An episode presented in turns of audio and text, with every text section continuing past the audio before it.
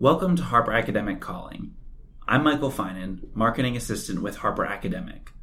Our podcast is designed to give educators, students, as well as every reader, a behind the scenes chat with a range of our authors, from well loved favorites to up and coming debut writers, about their books.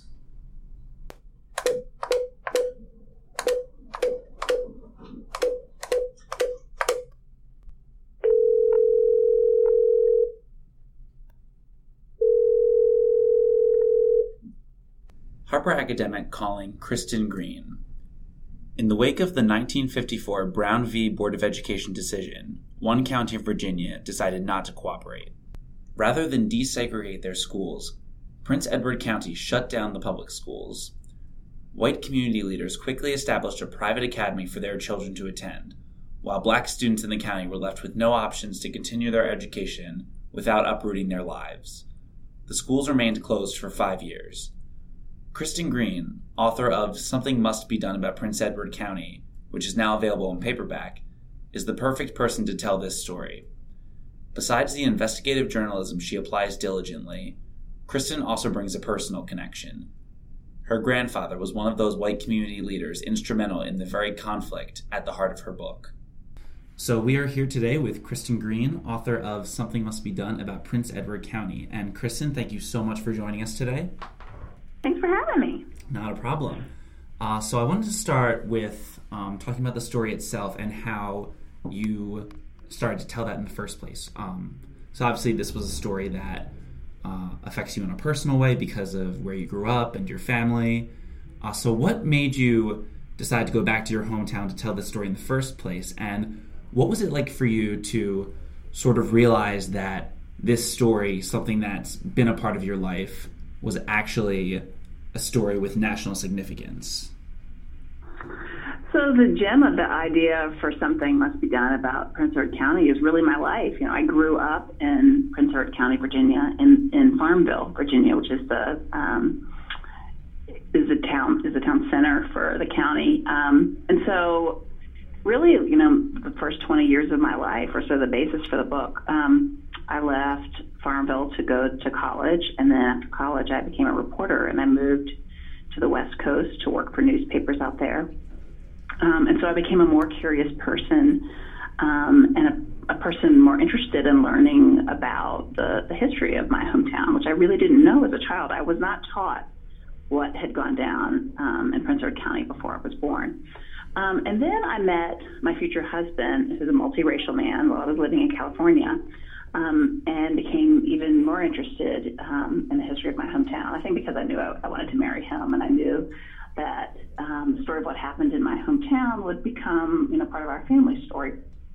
Um, so I had read a Washington Post article while I was working as a newspaper reporter out in San Diego that for the first time sort of introduced me to the complexity of what had happened in Prince Edward County. I had never realized that um, Prince Edward County had been part of the Brown v. Board of Education decision. Um, you know, I really only knew that I had attended a segregation academy, and I didn't even really know, you know, why it had been uh, formed. So, the, reading that sort of in-depth piece in the Washington Post um, raised my interest, and I thought, you know, this would be a good book if, um, you know, if no one's written one. And that was like 15 years ago at this point. Um, so that was sort of the, the gem of the idea.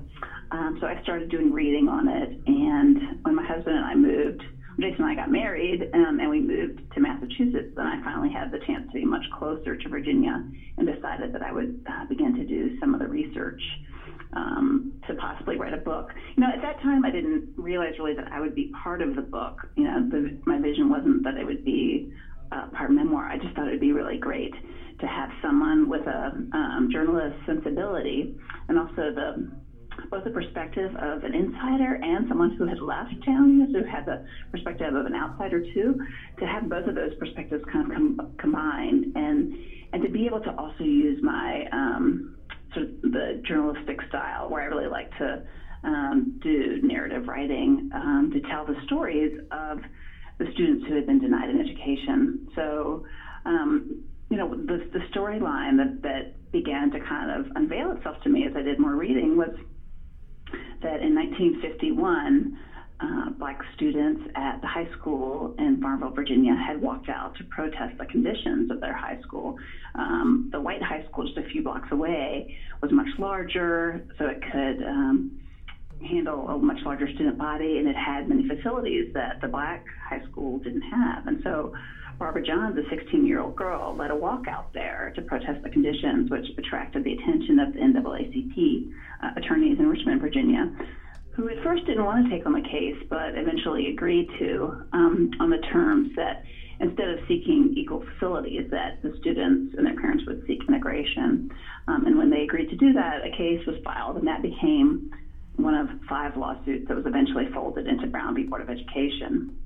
So then, fast forward to the um, Brown decision in 1954.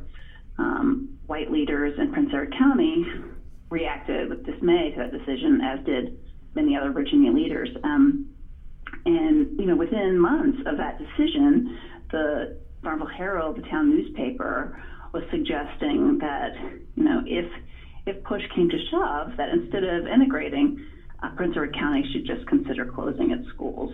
Um, and also a local group um, of leaders, white leaders, got together and formed the Defenders of State Sovereignty and Individual Liberties, sort of a local chapter of that group that, that called for the same thing.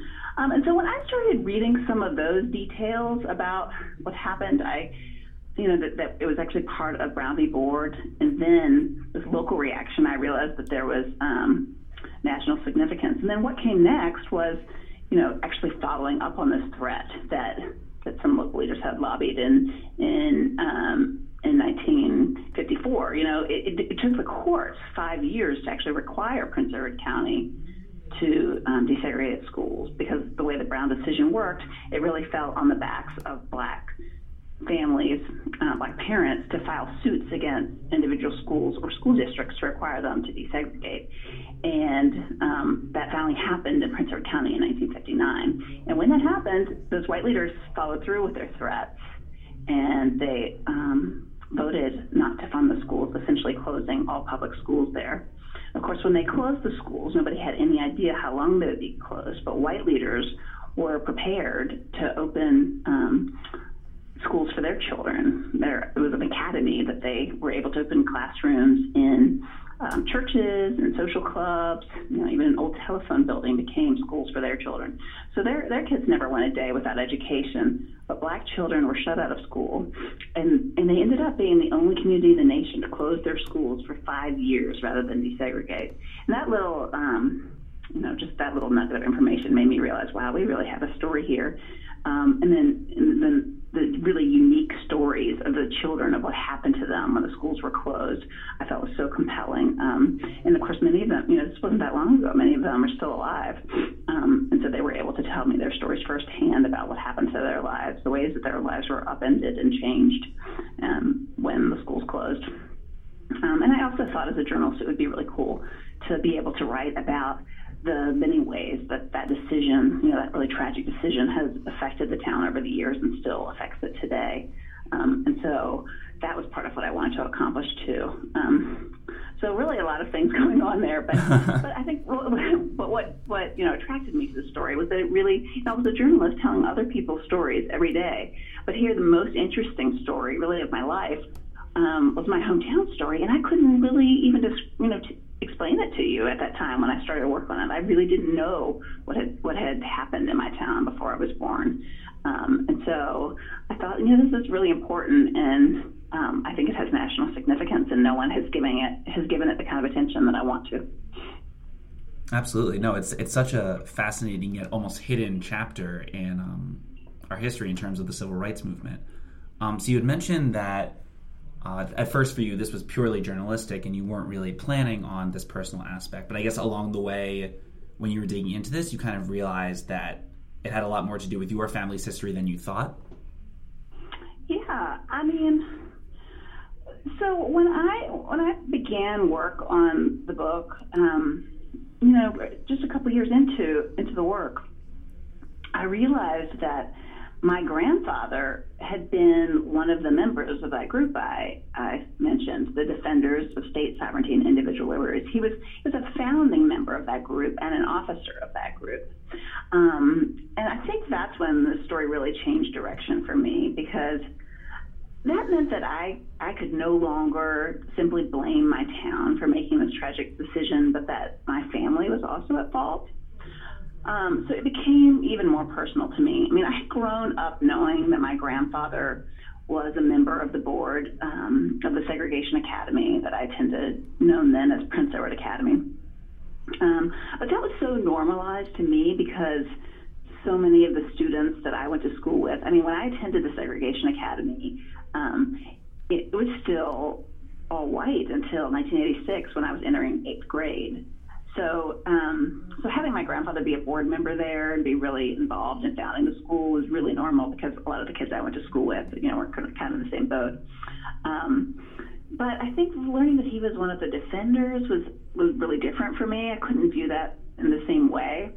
Um, and so I started to think about the history in a really different way. And so part of you know the work of writing the book was um, kind of processing what I learned about my family's role in it and sort of coming to terms with the history. Um, so, like one of the main narrative threads of the book became this journey to understand what happened in my hometown before I was born, and um, and kind of process it and, and come to terms with it. Um, so it really became, you know, sort of a driving uh, philosophy of the book, I guess. Yeah, and, and I mean, I feel like it really just it fills out this story so much. Um, and so you said that. I'm sorry. Well, I just think that that enables a lot of people to connect with the history that might not have otherwise. There were so many people, particularly in Virginia, who read the book who told me that that they had had similar experiences or that they had had. Um, you know that they had had feelings about something about their own school that they attended that that they felt just wasn't quite right, but they never knew what it was. And so I think a lot of us attended schools you know, if they weren't segregation academies like Prince Edward Academy, they had, had some some you know um, relationship to desegregation, and that and a lot of us weren't informed sort of what that relationship was, and so we always knew something wasn't quite right, but but couldn't put our finger on it because it wasn't a history that was taught.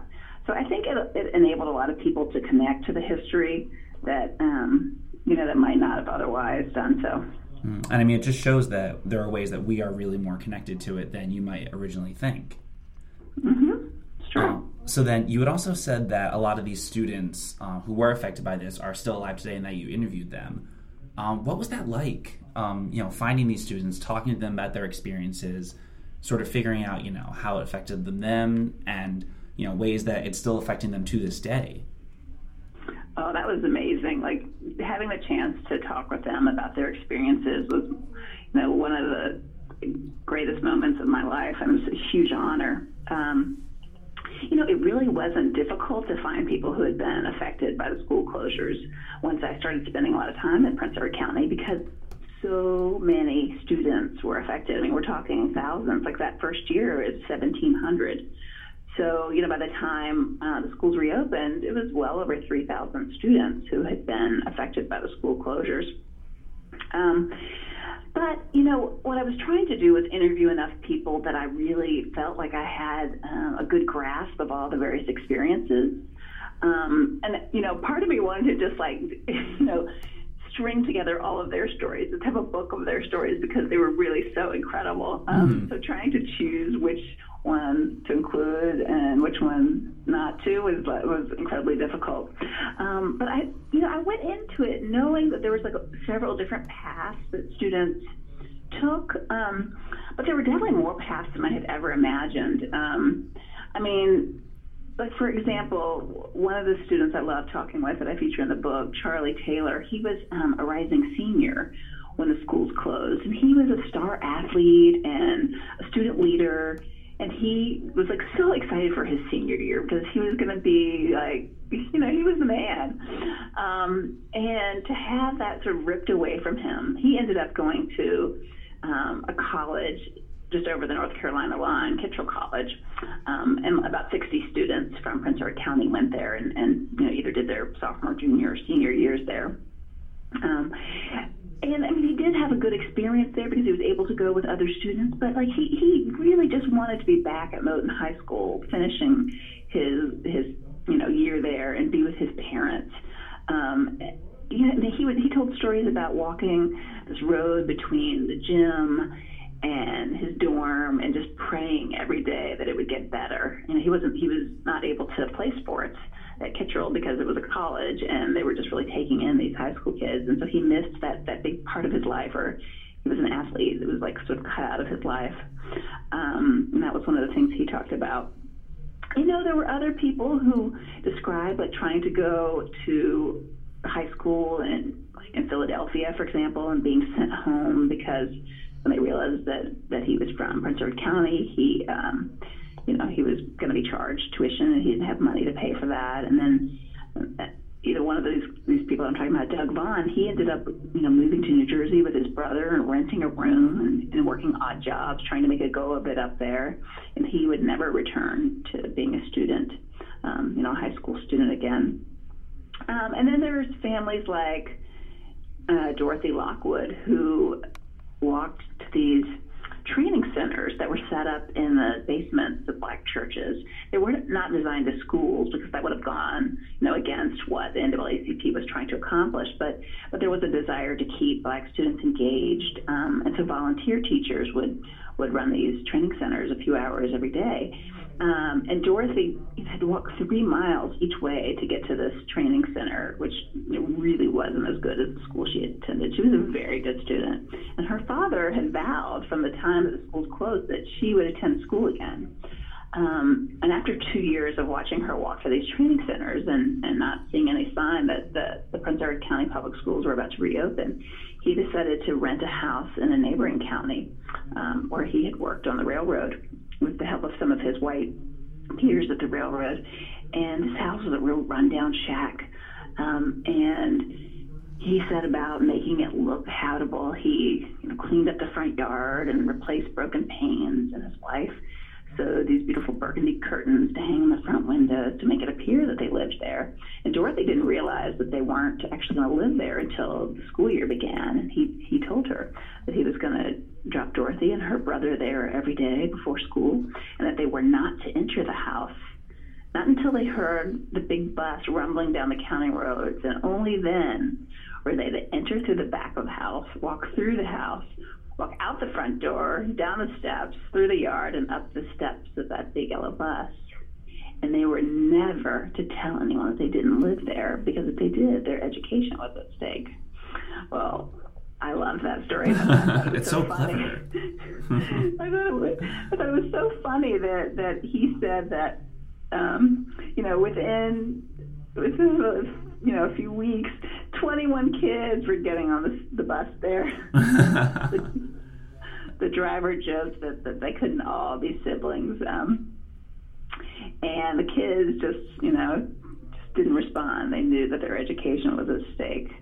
Um, but there were so many stories like that about the things that black parents were willing to sacrifice to make sure that their kids could get an education during this time. You know, it's really not much information about what would happen with Prince Edward County Public Schools. Um, and a lot of these stories that they told me, um, they hadn't even shared with each other, with their with their own relatives, their siblings. Um, I guess this is just such a painful part of their history that it, the feelings were still so raw that many didn't want to, you know, revisit this. Um, and so they hadn't even sat down to talk with each other about where each of them went and, um, you know, what happened during those years. It was just, it's just still too painful. So it was a huge honor to, to be able to, to tell some of their stories and really to, to try to tell um, stories that were representative of what um, this larger group had gone through. Yeah, because I mean, really, there are so many um, fascinating stories about that. Um, that's what, which what part of what I think makes this book so great. Um, obviously, this history is so complex. There's so much to it. But how do you think um, a lot of this sort of resonates today? Um, why tell why tell this story now? Well, I mean, for me, I just um, started working on it, you know, and and it took me quite a bit of time to, mm-hmm. to accomplish it. Um, so it was really just a matter of when I could get it done. It was, it's kind of a coincidence that it comes out at a time when I feel like stories like this are really needed. Um, I mean, I think that it is a great example of some of the hidden histories um, in our in Virginia for sure, in the South, and in our country. Um, and I think it's it's another example of how you know we're really often learning in authentic history. You know, um, we're taught one thing, but the truth is really something else. You know, this is not the the story that I, you know, was taught as a, a kid about what happened in my hometown. You know, I was told a really watered down version of this that was ina- inaccurate, and it makes me wonder how many of the histories that we've been taught. Um, you know, are similar. I mean, we learned, I learned last year working, you know, on research after the book that slavery is, you know, some students in Texas public schools are, you know, that some of the textbooks are printed up referring to slaves as workers.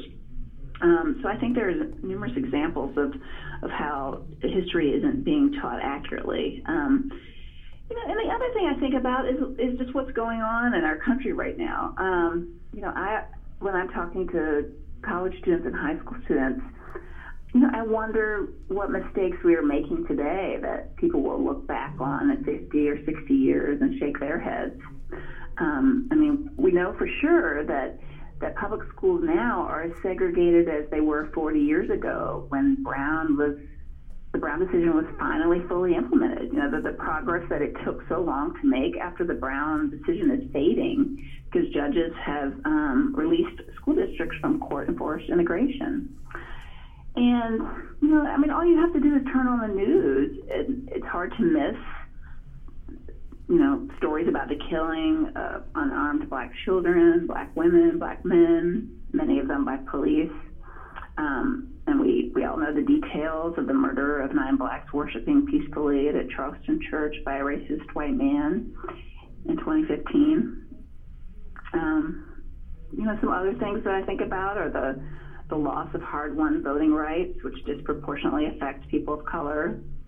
Um, I think a lot about the school to prison pipeline and how we've hardly begun our work to dismantle that um, to prevent black men from living, which prevents black men from leading full and good lives. Um, and of course, you know, the, the 2016 presidential election season was particularly vicious with calls to exclude the other and build walls. Um, and I think there's a real danger. You know, I, I think often about it. There, there's a real danger, of something like what happened in Prince Edward happening again, where someone could could close schools to deny half the children of a of a county an education because of the color of their skin. I mean, I think it's really important to share these stories so something like that can never happen again. So that's what I think about when I'm, you know, when I'm talking to to our the next generation, our, our college and high school and middle school students. I'm, I'm trying to connect this history to to what they know is going on right now in this country and in the world. Absolutely. I mean, you know, like they say, how it's so important to, you know, if you don't learn history, you're doomed to repeat it. And I think this story and what's going on now is a prime example of that. Yeah. Mm-hmm. Um, so, Kristen, I have one more question for you. Um, it's a question that we like to ask all of our guests. Uh, okay. Since this podcast is primarily going to be for teachers, professors, etc., who was your favorite teacher? Oh, um, I'd have to say it was Steve Watkins, who was the professor um, who introduced me to journalism. I had one a space for one extra class my freshman year of college at the University of Mary Washington in Fredericksburg, Virginia. And I thought someone told me in high school that, that I was a good writer. so I I walked into this journalism class and I remember him him coming in. He was dressed in jeans and a Hawaiian shirt and had kind of a ratty kind of mustache. He maybe even had flip flops on. Who is this guy?